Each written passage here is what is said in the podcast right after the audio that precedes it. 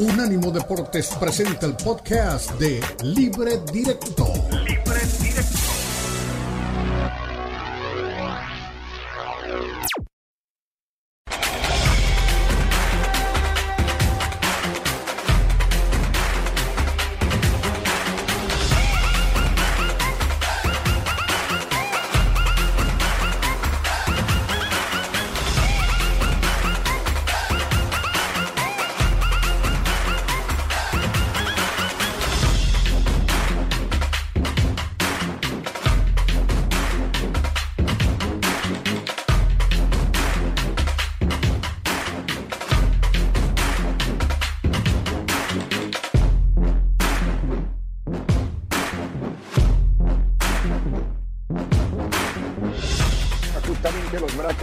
Quedando una vez se jugaron los partidos del día de hoy. Ya hay tres partidos de cuartos, ¿no?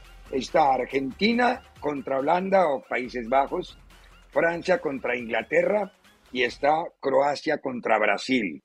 Mañana, de los dos equipos ganadores, se conocerá el último. Mañana juegan a primera hora Marruecos-España y en el de fondo Portugal-Suiza.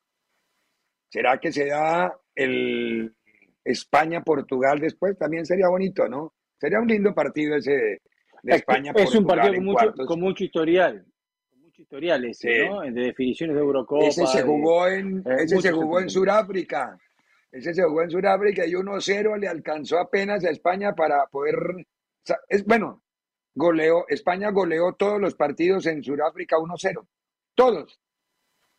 Todos los ganó 1-0, no hubo ninguno que hubiera metido más goles. Con 1-0 alcanzó y fue campeón del mundo y jugando bien al fútbol, porque eso no se le puede tampoco ir a quitar a la furia roja. Muy bien, eh, comenzamos entonces en esta segunda mano hablando, más allá de los, actualicemos un poco. Llegó ayer o regresó ayer en un vuelo de no sé de quién de Qatar, si era de Qatar Airways o era de Aerolíneas Argentinas, no de Aerolíneas Argentinas, sino de Aeroméxico, el equipo mexicano a territorio azteca. Lo que los que alcanzaban a llegar, que iban para México, llegaron Gallardo, que fue otro de los jugadores que llegó, que alcancé a ver ahí en el aeropuerto, y, y llegó el Tata Martino con su cuerpo técnico. Un despropósito de la federación seguir permitiendo, porque ya les había pasado cuando Juan Carlos Osorio, ¿se acuerdan? Fue una copia exacta de lo mismo que vivió Juan Carlos Osorio hace casi más de cuatro años, porque eso fue hace cuatro años y medio. Insultos, groserías, griterío. Tienen la experiencia, ¿por qué no sacan al técnico por una, por una puerta diferente? ¿Por qué? Eso es como tirarlo al circo romano. Me parece que es, es, inapropiado. El, el, jefe de protocolo de la Federación Mexicana de Fútbol, yo, no, porque no quiero echarle la culpa a Israel Márquez de medios, sino un jefe de protocolo debería pensar en Ahí no tiene que ver Israel. No tiene que ver Israel. a ver, cuando quieren, cuando quieren, lo sacan a las protagonistas por otras puertas en el aeropuerto. Cuando quieren, ¿no? Cuando quieren. Y cuando no quieren. cuando los quieren exhibir, los. Los llevan por la puerta general y necesitaban a alguien a quien e, exhibir, y ese es el Tata Martino. Eh, Scoponi termina acariciando, haciéndole algo así a un colega. y el periodista armó un lío. Sí, que me, pegó, me están golpeando. Esto, que me eso. Ahora. La, la Procuraduría de vemos, México vemos el video. vemos el video. vamos, veamos el video. Ahora, yo lo que digo es una cosa. Tiene que hacer algo la Federación Mexicana de Fútbol con Escoponi también. Y tiene que hacer algo también con el periodista. Porque vos, si vas como periodista, sos neutral. Vos no puedes ir a insultar a un técnico porque te fue mal. Porque le fue mal con tu selección. Vos sos periodista ¿eh? Tenés que tener cuidado en la opinión y tenés que tener mucho cuidado también en todo lo que decís en estas cosas. Tenés que ocupar tu lugar que te corresponde. O sea que hagan algo. A esto no se va a opinar. Aquí va un reportero que va a informar. Que entiendan las funciones de eh, cada uno en los medios. No, no, ahí no se va a que opine. Que opine José Ramón Fernández, que opinen los tipos de editorialistas de los medios. Un reportero no puede andar opinando ni, ni becando a, un personaje. Igual, ¿qué, le, cambiaba esto? ¿Qué le cambiaba esto? ¿Qué cambiaba esto a Martino? O sea, lo hicieron pasar un mal momento, el tipo se va a ir igual y le tienen que pagar la misma plata igual. O sea, no cambia nada, no cambia absolutamente nada de todo, solamente que le querían hacer pasar un mal, un mal momento o, mostrarle su descontento como le decían mucho, viste, fuiste un testarudo, no llevaste al chicharito, o sea, chicharito no lo salvó ningún mundial, señores. O sea, dejen de ser huecos y empiecen a pensar un poco más que no lo salvó ningún mundial. No jugaron más allá del cuarto partido eh, gracias a Javier Hernández. No lo hicieron y no lo van a hacer tampoco, porque no tiene la calidad para llevarlos a un quinto partido. Y así y un montón. O sea, esto es problema de jugadores y siempre hablamos de lo mismo. ¿Está bien? Yo no quiero defender a Martino. Martino es el máximo responsable de todo y fue un testarudo y un cabeza dura en un montón de cosas. Tienen toda la razón. De ahí a la agresión hay un error. Y ahora, por favor, ya aprendieron, ya aprendieron, ya aprendieron. Ah, bien, no contraten nunca más un técnico extranjero. Déjense de jorobar con la nómina de técnico que tienen todos extranjeros, que ahora no va a solucionar Almada porque salió campeón con Pachuca. Ahí está lo de Scoponi que decíamos, ¿ves? Ahí, ahí se ve y ahí se va a acercar de vuelta. Pero no, Salca, aquí hay otro video donde ahí está Talavera, habíamos visto a, Charlie Rodríguez, estábamos viendo también a Jesús Gallardo. Eh, yo veo que Scoponi se arrima y le haces ya no, no armes bronca. Al Tata únicamente este, este, este, le, comenté de lo del Chicharro. Y a Scoponi únicamente le dije, ¿por qué me golpeas? O sea, ¿por qué me estás golpeando? ¿Cuál es el motivo? Le comentó lo de, es más, yo le comentó lo de Chicharro. nada más. Lo llevaba. Y, nada más, ¿no? Cuando le estoy diciendo eso de Chicharro fue cuando siento los golpes a la espalda. Ningún acto de violencia. Y menos física. ¿sí? Cualquier violencia debe ser castigada por igual. Pero la violencia física que venga, y sobre todo gente de otro país, a violentar a nosotros los mexicanos, creo que eh, esto es grave, ¿eh? esto es grave. Ojalá realmente pudieran obtener las cámaras del aeropuerto para darle seguimiento a esto.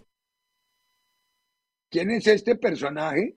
Yo no lo conozco, honestamente no lo conozco. Gente de otro país, o sea, están, están representando a tu selección y viene gente de otro país supuestamente. bueno, eh, nada, todo mal. No, no, no, ya, ya el señor Velázquez, el señor Velázquez dijo que fue uno, Víctor Manuel Velázquez, que es el presidente ahora de Cruz Azul. Creo que fue el único de la delegación de directivos que viajó de vuelta con la selección. Él sí ya expresó, y al menos se le sale en la declaración, en la declaración, que el técnico va a ser mexicano. y tiene toda la razón, Diego. Yo de técnico extranjero no, no aceptaría dirigir México. El nivel de desgaste que hay en una selección como la de México, es decir, yo no creo que lo tenga ni, ni Brasil, ni Inglaterra, ni Argentina, ni nadie. Es impresionante el desgaste que hay en México. Mire, impresionante cómo está él, mire qué bien, ¿eh? Ah, sí, está frente al Califa, ya. Ya. Ya volvió, a, volvió, a Qatar. A ver, explíqueme lo de Qatar, porque no sé si me habla del país o de Qatar. Qatar ah, bebidas. En eso soy, en eso soy con mucha más experiencia. Eh, qué triste, ¿no? y, qué lamentable y qué poco qué poca responsabilidad de la Federación Mexicana de Fútbol exponer de esta forma al cuerpo técnico. Eh, no se lo merece ni Gerardo Martino ni ninguna persona que esté ejerciendo su profesión, bien, mal, regular, se habrá equivocado, no se habrá equivocado, pero estos son unos inadaptados y no justifico el que haya recibido tal vez el contacto cuando se acerca a Escopón y no le da una cachetada, pero le toca la cara. Pero más allá de eso, toda acción tiene una reacción. Y si a mí llega alguien y me mienta la madre y me dice ratero, voy a reaccionar. Eso es una realidad, ¿no? Entonces, que no se hagan los de, no, es que me falta respeto, este señor es un estúpido, porque van y provocan a gente donde... ¿Conoces quién es ese personaje, Eli? ¿Sabes quién es el personaje Era, reportero? Era dentro de esa, era dentro de ese grupo de gente. Yo la verdad nunca lo había visto. No sé si ustedes ya lo habían visto en alguna, en alguna presentación, en alguna. No. Yo no lo había visto en ninguna. Ah, para mí este es un reventador provocador que es mandado. Para mí porque ni siquiera es alguien que conocemos habitualmente, ¿no? Los que siguen a la selección mexicana de fútbol, todo mundo los conocemos y este es un desconocido. Sí, eso pasa siempre, los famosos provocadores que son los que arman los líos. Y existen todo, ¿no? En un movimiento político, social, siempre hay alguien que va a eso, a reventar las manifestaciones, a reventar todo para armar los líos.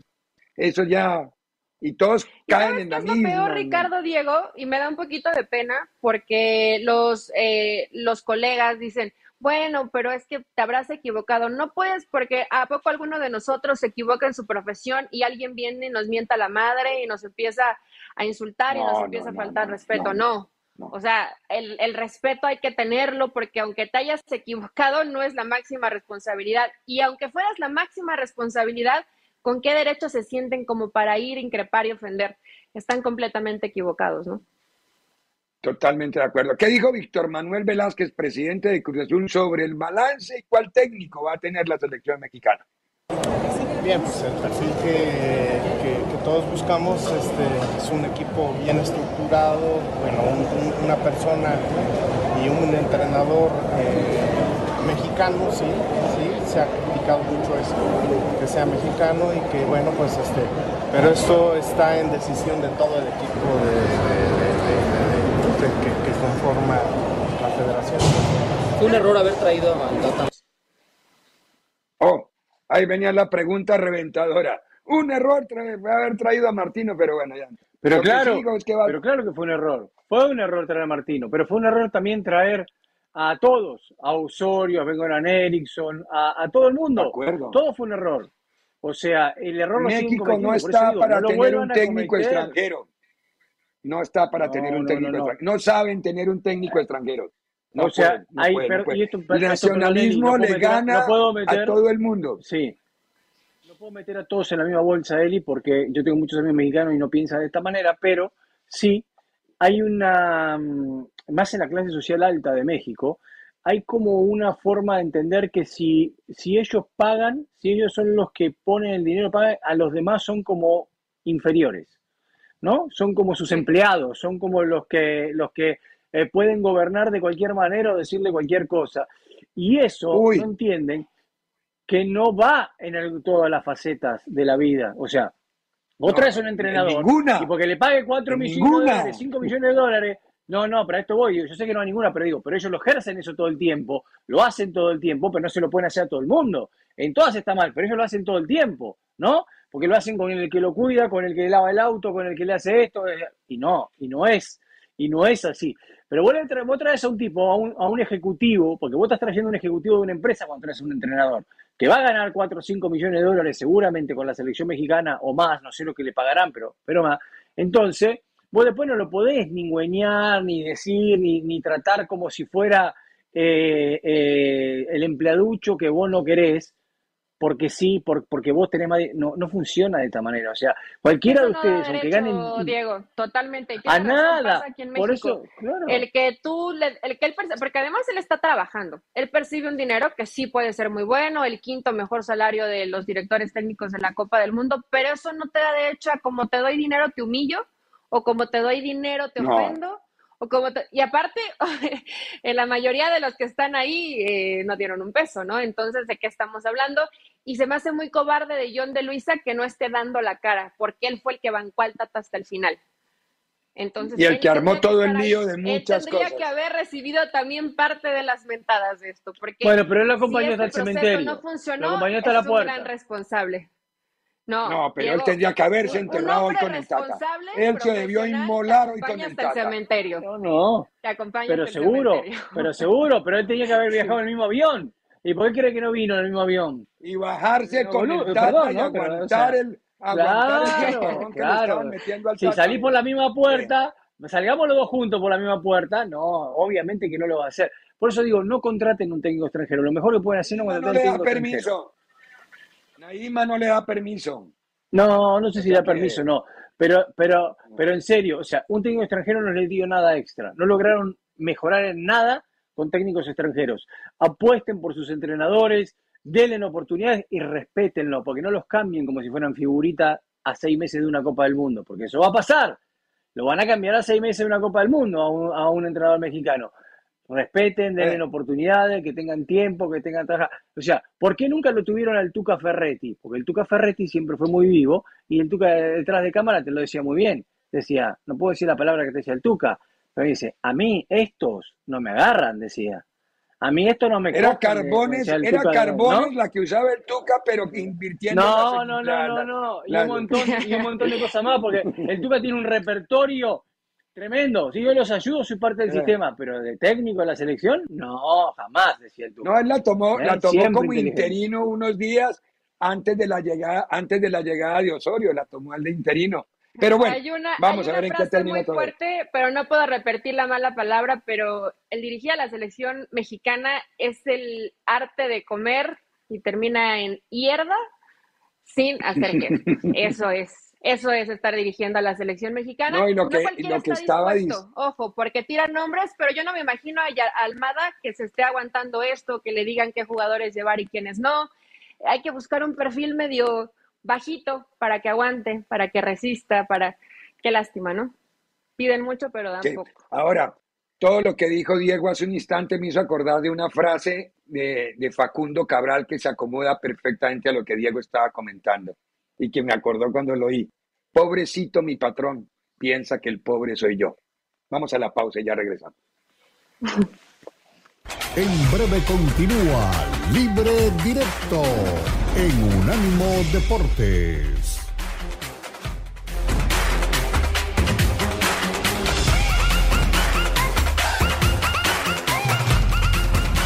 Visítanos en nuestra página de internet unánimodeportes.com.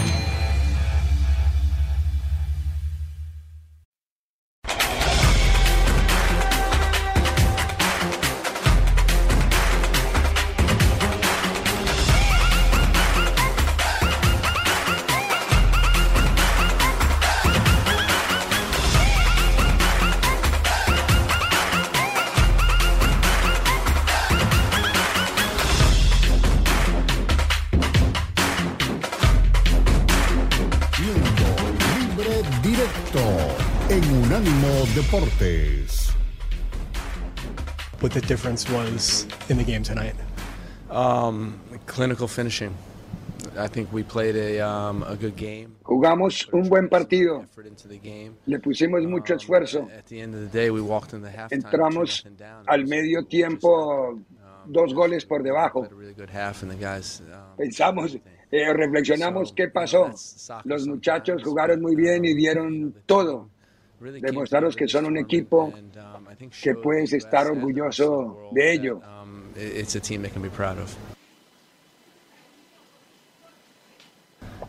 Ah, no, no, it escuché la really is, pre- eh, eh, um, know, Es, es triste, es el final de un grupo juntos.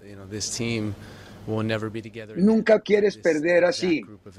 Hablamos anoche, este grupo um, jamás había estado tan junto. it was a it was a sad ending. You never want to lose like that. And it was No, no es tiempo para que yo me critique, lo que sé es que se tiene que criticar otras cosas. Si los americanos pueden estar orgullosos, You know, I, I don't think it's de su equipo.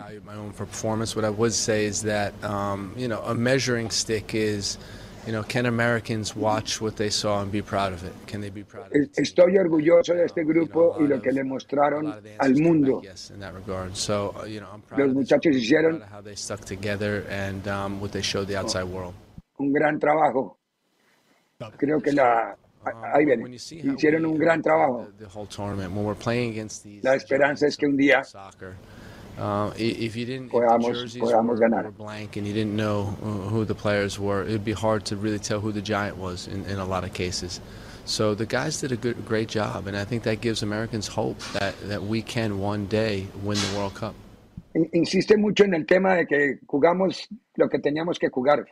Diego decía hace un rato, hay, hay jugadores y hay equipos que todavía les falta recorrer mucho para poder competir en el nivel en donde compiten los grandes, grandes de verdad.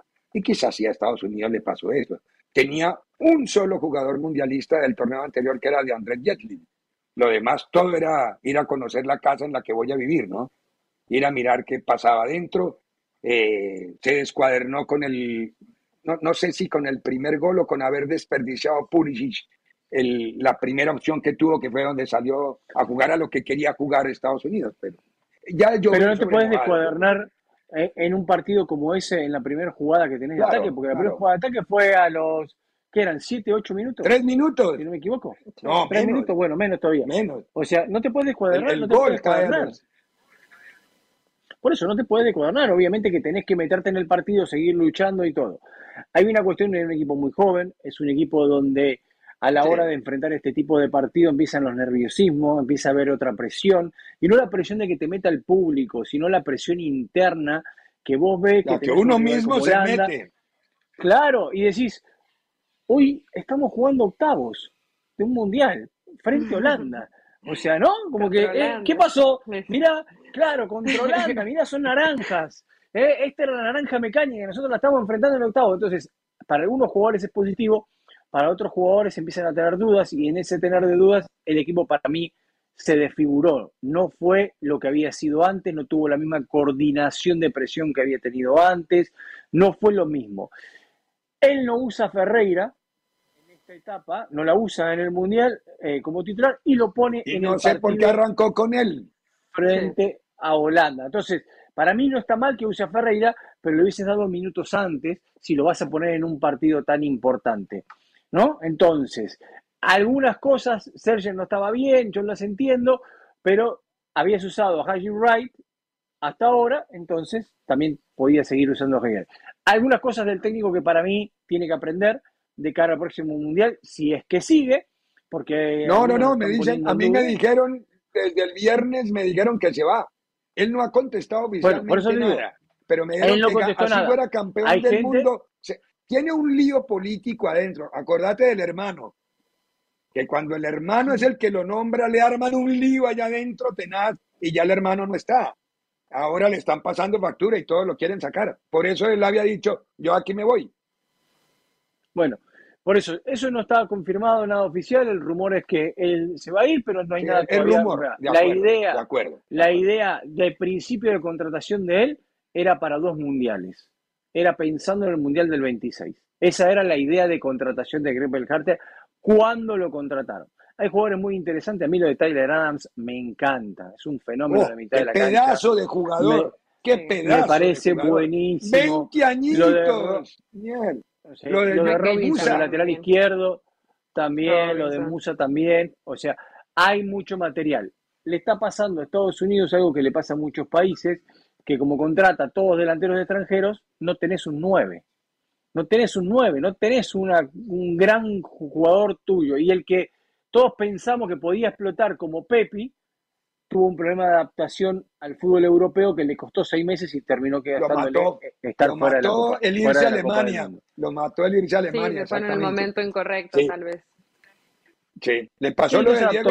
Estados. Unidos va, Estados Unidos va por buen camino. La verdad, eh, más allá de algunos les pueda dar gusto no que se hayan quedado, porque veía muchos mexicanos dolidos festejando la derrota de Estados Unidos, pero van por buen camino, es un buen pro- proceso, tiene gente con muchísima calidad de medio campo para adelante. Sí no tienen un 9, pero en este tipo de escenarios, el nervio, el que si a lo mejor el primer pase lo di mal, te comienzan esos fantasmas a apoderarse, de que te comienzas a equivocar en cosas que habitualmente no lo haces. Creo que eso le pasa, le pasa un poco a esta selección, que es muy joven y que lo van a aprender. Pero qué mejor caer de esta forma con gente con talento que tendrás que ir además eh, formando algunos, sobre todo en defensa, que ya es gente veterana. Pero yo creo que Estados Unidos va por el camino correcto continúe o no Berhalter, que bueno, el rumor es fuerte, ¿no? Si antes de que quedaran fuera decían que él ya estaba fuera el pasado viernes, ahora hay que ver después de este resultado.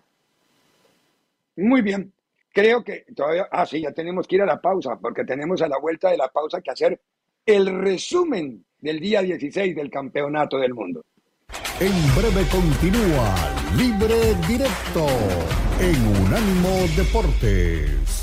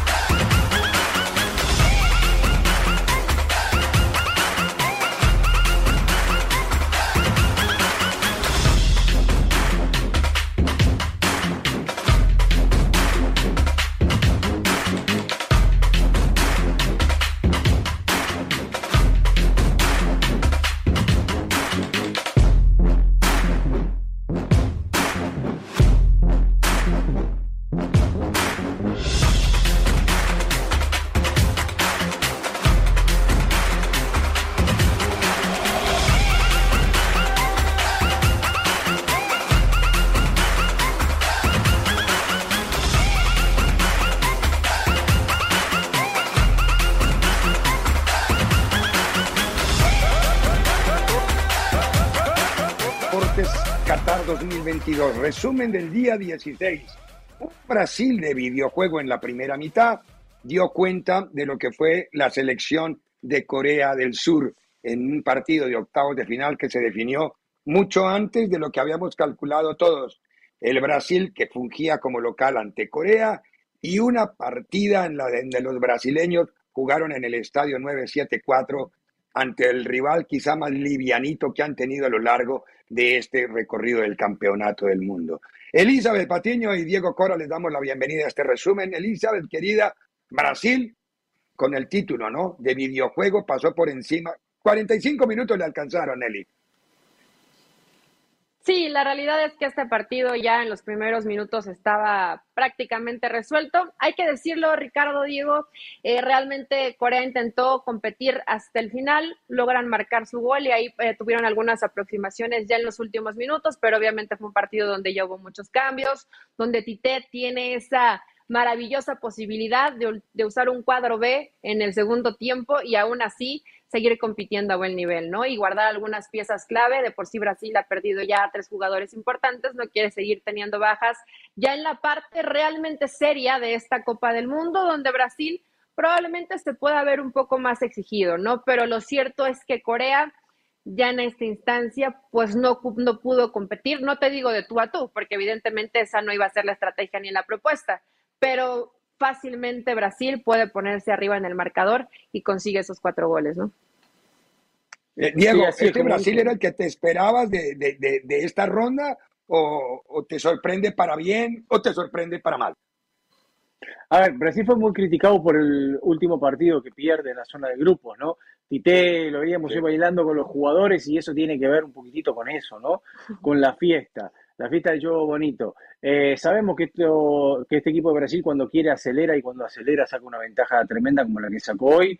Eh, al partido le sobraron 45 minutos, yo creo que le sobró hasta 70 minutos, en realidad, porque enseguida Brasil, eh, sí, ya lo tenía, ya lo tenía liquidado. No, es que la calidad de futbolistas es muy superior. La gran duda de este Brasil es lo que hablábamos antes, si se va a animar Tite a usar este equipo tan ofensivo en todos los partidos, porque yo aplaudo a Tite, seguí usando este equipo, Tite, por favor, porque da fútbol y espectáculo, y la gente va a un mundial para ver espectáculo también, ¿no? Y hoy Brasil está poniendo espectáculo en el fútbol, ¿o no? El gol de Richarlison sí, es fantástico. Es, es, una sinfonía para ponerle música lo que hizo Brasil en ese tercer gol, cuando Richarlison arranca con una jugada que parecía de... En el baloncesto eran los Globetrotters, ¿no? Los que jugaban así haciendo malabares claro. con, con, la cabeza y con sí. las manos. Fue una jugada de esas, de Globetrotters, lo que, lo que hizo Richarlison, Richard, y no fue de adorno fue de recurso porque en la pelota no bajaba, entonces le tocó mantenerla a ese nivel para poder tener posesión de la misma. Pero bueno, superior, muy superior Brasil, ahora se verá las caras con Croacia. Al final del partido, desde allí mismo, desde el estadio del 974, nuestro compañero Cristian Echeverría, que fue de Champions y de Mundial. Siguen las noches mágicas de Qatar y más mágicas que nunca. El turno fue para Brasil, que frotó la lámpara y no salió uno, sino cuatro genios para darle la victoria 4 a 1 sobre Corea del Sur y así firmar su pase a los cuartos de final. Croacia lo espera ya en esa fase, una Croacia que está un poquito flojita y no tiene nada que ver con el equipo que fue vicecampeón hace cuatro años en Rusia. Sin embargo, es un equipo europeo y hay que recordar que si hay equipos que se complican para Brasil, son los del viejo continente, no es un experimento o no es una casualidad que al final de cuentas han sido los europeos los que han dejado a Brasil fuera de un torneo o bien también de la final que debería disputar en su país. Claro, Croacia no es ni Francia, Alemania, Holanda ni Bélgica, pero sigue siendo un equipo europeo que puede disputar en cualquier momento. Al final de cuentas, Brasil busca una semifinal en la que también hipotéticamente podría encontrarse a un viejo conocido, Argentina, que antes tiene que hacer la tarea ante una peligrosa Holanda dirigida por el veterano Luis Vangal, que ha prometido retirarse después del Mundial. Eso sí, lo quiere hacer con la Copa del Mundo en el bolsillo. Despertó Brasil, mejor partido de octavo de final hasta el momento y por supuesto ahora estará enfrentando a Croacia en cuartos de final. Soy Cristian Echeverría y sigo aquí desde Qatar con estas noches mágicas que han adornado un torneo que ahora sí llega en la recta final. Recuerde, somos Unánimo Deportes. Muy bien, a Cristian Echeverría. Está mágico, Cristian, ahora de, territorio catarí. A primera hora, como bien lo decía también Cris en el anticipo por, por los cruces, se midieron en Enal Janub, Croacia y el equipo, Japón y el equipo de Croacia. Eh, una Japón que todo el partido lo jugó de igual a igual, ahí está el estadio, este, este estadio, lo veo y me acuerdo de Diego siempre. Eh, en un estadio y en un escenario. De, Eso es raro. con un fútbol. no, no, no, claro, porque es que él estuvo en la. Yo lo veo y me acuerdo de, de, otra cosa, de otra cosa, sí. Pero bueno, pero bueno, a ver, partido parejito a los 120 minutos, un partido que se fue largo. Yo no vi que ninguno de los dos en los 120 menos más fuera superior al otro. Siempre tuvieron por, por ráfagas, por, tomaba la iniciativa Croacia, tomaba la iniciativa Japón. Es más, Japón se pone en ventaja y luego empata el cuadro croata y así les tocó remar 120 y tantos minutos hasta que llegaron las definiciones de tiro libre del punto penal. Creo que es el partido más parejo, pero no más atractivo de los que hemos visto, Eli querida.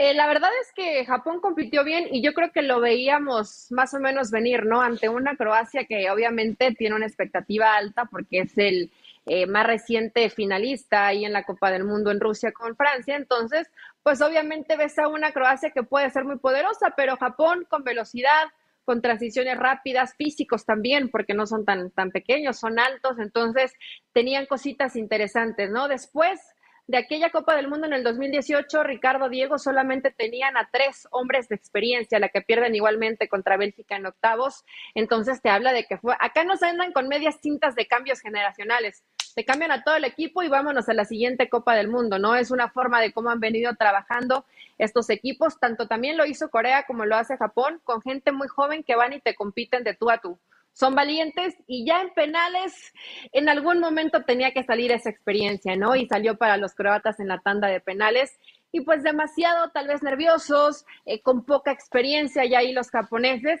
que no es ni siquiera que digas, bueno, es que fueron grandes atajadas, sí muy buenas atajadas, pero también los japoneses creo que al momento de cobrar les veíamos las caras, Ricardo Diego. Se notaba que ya les estaba pesando llegar a esa instancia, ¿no? Los penales, el primer alargue de la Copa del Mundo. Sí, el primer alargue y primeros penales de la Copa del Mundo. Diego, a, ver, a este equipo croata de los que jugaron en Sochi, creo que fue ese partido de la eliminación en el, en el Mundial pasado, no estaba ni Rakitic, ah, estaba Modric, era el único que sobrevivía. El resto también es, a pesar de tener más experiencia, el equipo no, no es pero que sea muy... Perisic también. Y, No digo de los que cobraron los penaltis, sí, Perisic, sí, Ah, claro, ah. y Brazo- Brajovic también por el otro sector. Bravovic exacto, también sí, está sí. ahí. Claro. Sí. Ustedes saben que, que, eh, en el caso de Japón, Japón hizo todo un proceso, ustedes recuerdan, que fue para Juegos Olímpicos. Ahí es donde Japón empieza a preparar Juegos Olímpicos y Mundial de Qatar. Los Juegos Olímpicos que por la pandemia se retrasaron un año y entonces obviamente esa preparación se vio un poco retrasada también. Pero eh, esto era lo que ellos habían organizado y ellos están muy contentos con lo que hicieron porque ven que el laburo, el trabajo de esos casi cuatro años y medio, casi cinco, dio sus frutos, dio sus frutos con Japón porque viene una nueva generación que es muy buena.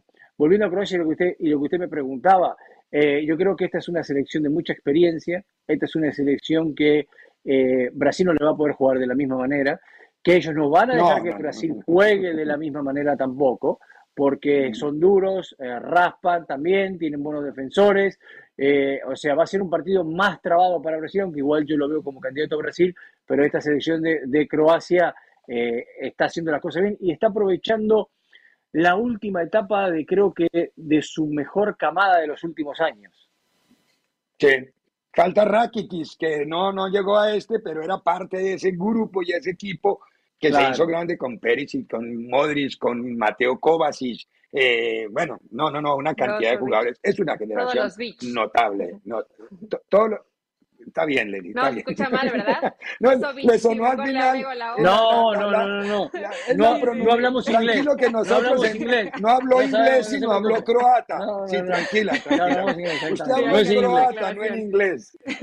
Aquí No están los brackets, ya, ya, hay, ya, hay, ya hay tres partidos de cuartos de final definidos. El Argentina-Holanda, el Francia-Inglaterra y el Croacia-Brasil. Mañana se va a definir lo demás. Y recuerde, que todo lo que usted quiera saber sobre el campeonato del mundo, sobre las noticias de última hora, sobre los resultados y sobre todo en estos días de cada movimiento del campeonato mundial, hasta de Cristiano, lo encuentra en la página de unánimodeportes.com.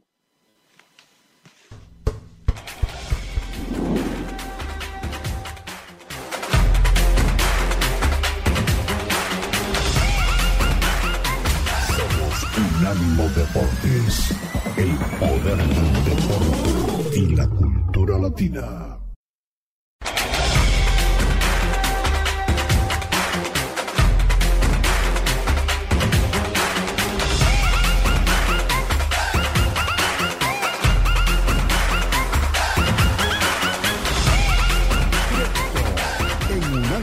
Deportes. Re- regresamos y entramos a la recta final. Mañana, a primera hora, Marruecos contra España en el partido de fondo Portugal frente a Suiza. Para Marruecos-España, una cámara acompañó a Luis Enrique en el entrenamiento, en el andamio, así se llama, y ustedes van a ver por qué. Usted tiene la palabra. Mire, allá va trepando el hombre, vean, vean eso, va subiendo como... Creo Parece que un changuito, pivote. Y Marcos, ¿me oís? Levantar el brazo, sí, perfecto. Eso es, llévalos a banda, llévalos a banda, que basculen. Coque, la primera era solo con laterales, no pasa nada. Deja que haga una sola con laterales. Y así que vean ellos también la situación de quedarnos ahí porque no hay tiempo. Imagínate que presionan. Buena, Gaby, buen movimiento. Dale, dale, ahora, ahora. ¡Chivo! Buena, buena, sigue, vamos a por otra. Gaby, lo habéis hecho muy bien, Gaby Busi, perfecto. Ahora vamos a buscar el natural, que es que se salga Gaby, se va por dentro Marcos y Ferran se queda abierto. Se puede mejorar la velocidad de balón, ¿eh? No hace falta ritmo alto corriendo, pero sí velocidad, de pase. Pedri, Carlos, ya hemos hecho una con laterales, ahora empezamos ya a hacer continuamente. Viene en izquierda, en derecha, Carlitos, tienes que estar atento para abrirte. Eso es, me separo, me separo, bravo. Dale balón a Gaby, dale balón a Gaby, que lo fije. Altura de balón, Pedri, altura de balón, por delante, que puedas llegar. ¡Sigo! ¡Sigo! ¡Oh, oh, oh! ¡Amplitud! ¡Amplitud! Buenísima. Y al otro lado. Y al otro lado. Vamos a ver. Lleva la banda, Pedri. Ojo que no haya solución. Bravísimo. Bravísimo. Fija un poco. ¡Qué buena! Lástima. Me vale, me vale, señores. Bueno, ahí está. Es un espectáculo dirigiendo Luis Enrique. Me dejó una enseñanza. No confundir velocidad con ritmo de juego. De verdad. Eh, un- una la da al jugador, la otra la da la pelota. A veces nosotros nos metemos, y es a veces por la velocidad en que vamos, pero las diferencias que hay. Una cosa de un minuto, un técnico que sabe te enseña. Ahora imagínense lo que aprende uno en un curso de la UEFA Pro, un, un curso de UEFA, ¿no? Que son siete meses estudiando todo. En un minuto aprende uno un detalle. Ahora imagínense, yo ya tengo locura porque en mi vejez y en mi retiro voy a tomar el curso solo para poderme burlar de las transmisiones. Es lo único que voy a hacer cuando me retire. Burlarme de todas las transmisiones. Sí, Yo lo pensé que lo quería para burlarme de todas las transmisiones. No haga No, eso, quiere Mayorga, es para aprender, claro, para cosas. A ver, yo diría... No, claro que voy a diría- aprender, pero aprendo para qué. Le diría, le diría una frase, una frase de Bilardo a Luis Enrique. Está mostrando demasiado, maestro. Está mostrando demasiado, ¿eh? Sí, La, en todos intención, los detalles. lo que quiere, la amplitud y la Eso en un oído con lo de Bilardo, con el oído de Bilardo hubiera sido perder el partido desde ahí. Pero, ojo, no todo el mundo tiene el oído que tenía el doctor. Esto, para, para la gente que no sabe, esto lo hace Luis Enrique, eh, ya lo hacía con la selección española hace un tiempo atrás también. Es un sistema que tienen ellos de audio, donde en el GPS que se ponen los jugadores atrás en la espalda, tiene una conexión de audio y lo pueden escuchar. Y entonces a partir de eso es que él está desde ahí arriba dando las indicaciones y aparte, bueno, la torre tiene una altura porque es donde filman el parado táctico para después que el cuerpo técnico vea los videos y ahora él, aparte de ahí, ve también de ahí mejor su parado táctico, ¿no? Cómo se mueve el equipo. Notable. Pero me gustó, me gustó mucho. Además, claro, mostró más de la cuenta, pero no importa. Más allá, ah, esto es Marruecos, el, el, el, ahí está, ¿cómo se llama este chico? Me olvidé del nombre, es que está en Inglaterra. Siak, Siak, Siak. Es el que está en el fútbol de Inglaterra, Siak. Eh, partido, partido bien bonito, bien importante. Mañana conoceremos los últimos dos cuartos finalistas de este torneo. Nosotros nos encontramos en el video podcast y nos encontramos en los programas en el transcurso de esta semana. Tomás Colombo en la producción, Daniel Forni en la dirección, JD Villalobos en el departamento de audio, Diego Cora, Elizabeth Patiño, Ricardo Mayorga, les decimos muchas gracias por habernos acompañado. Este es Unánimo Deportes Libre Directo Mundialista. Este fue el podcast de Libre Directo, una producción de Unánimo Deportes.